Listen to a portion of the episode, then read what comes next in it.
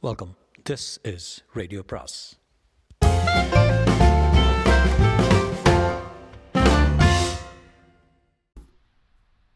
பொன்னியின் செல்வன் அத்தியாயம் முப்பத்தி எட்டு வானதிக்கு நேர்ந்தது. சூரியன் மறைந்து நாலு திக்கிலும் இருள் சூழ்ந்து வந்த நேரத்தில் வானதி குழந்தை திருவாரூர் சாலையில் பல்லக்கில் போய்க் கொண்டிருந்தால் அவளுடைய உள்ளம் குழம்பியிருந்தது நாகைப்பட்டினம் சூடாமணி விகாரத்துக்கு போக வேண்டும் என்றும் அங்கே காய்ச்சல் வந்து படுத்திருக்கும் இளவரசருக்கு பணிவிடை செய்ய வேண்டும் என்றும் அவள் மனம் துடித்தது. ஆனால் அது எப்படி சாத்தியமாகும்? புத்த பிக்ஷுக்களின் விகாரத்துக்குள் தன்னை அனுமதிப்பார்களா? அங்கே இளவரசரை தான் பார்க்க இயலுமா?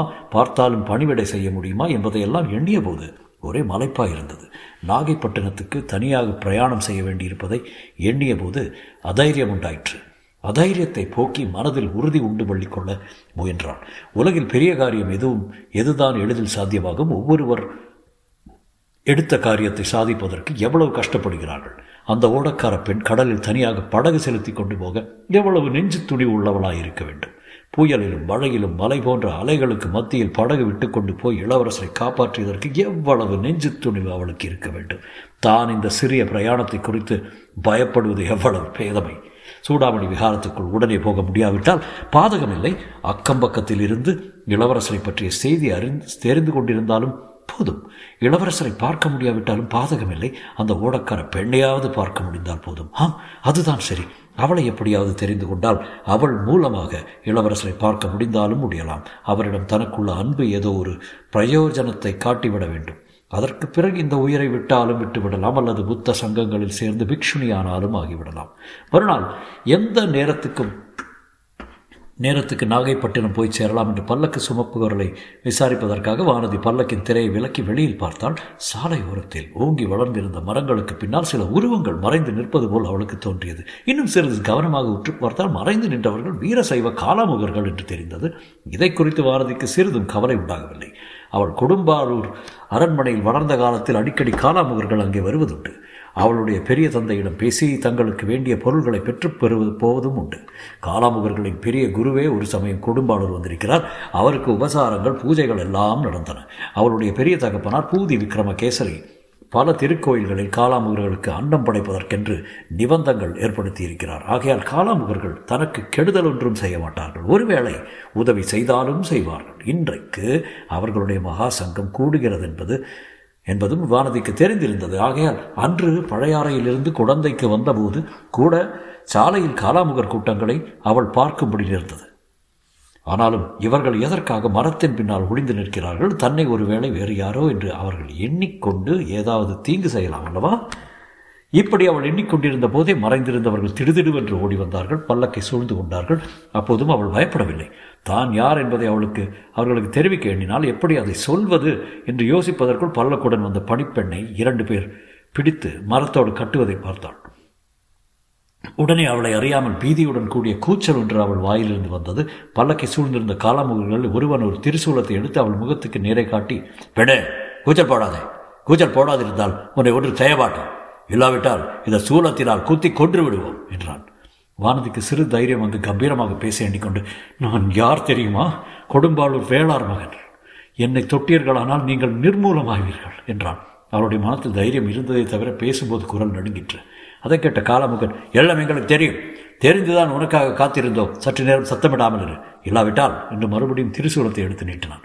அதே சமயத்தில் சாட்டையினார் சுளிர் சுளிர் என்று அடிக்கும் சத்தமும் ஐயோ! என்று குரலும் கேட்டது. அப்படி அடிபட்டு அலறியவர்கள் சிவிகை தூக்குவோர் என்பதை வானதி அறிந்தாள் அவர்களை சில காலாமுகர்கள் சாட்டையினால் அடித்திருக்க வேண்டும். அதை பற்றி வானதி ஆத்திரப்பட்டு பல்லக்கிலிருந்து கீழே இறங்கிவிட எண்ணினால் அதற்கு சந்தர்ப்பம் வாய்க்கவில்லை. ஏனெனில் சிவிகை தூக்கிகள் பல்லக்கை சுமந்து கொண்டு ஓடத் தொடங்கினார்கள். காலாமுகர்களும் பல்லக்கை சூழ்ந்த வண்ணம் ஓடி வந்தார்கள். ஓடும்போது அவர்கள் பயங்கரமாக கூச்சல் போட்டுக்கொண்டு ஓடினார்கள். ஆகையால் வானதி தான் கூச்சல் போடுவதில் பயனில்லை என்பதை உணர்ந்தான் ஓடும் பல்லக்கிலிருந்து கீழே குதிப்பதும் இயலாத காரியம். அப்படி குதித்தாலும் இந்த பயங்கர மனிதர்களுக்கு மத்தியில் தானே குதிக்க வேண்டும். இவர்கள் எங்கே தான் தன்னை கொண்டு போகிறார்கள் எதற்காக கொண்டு போகிறார்கள் பார்க்கலாம் என்ற எண்ணமும் இடையிடையே தோன்றியது.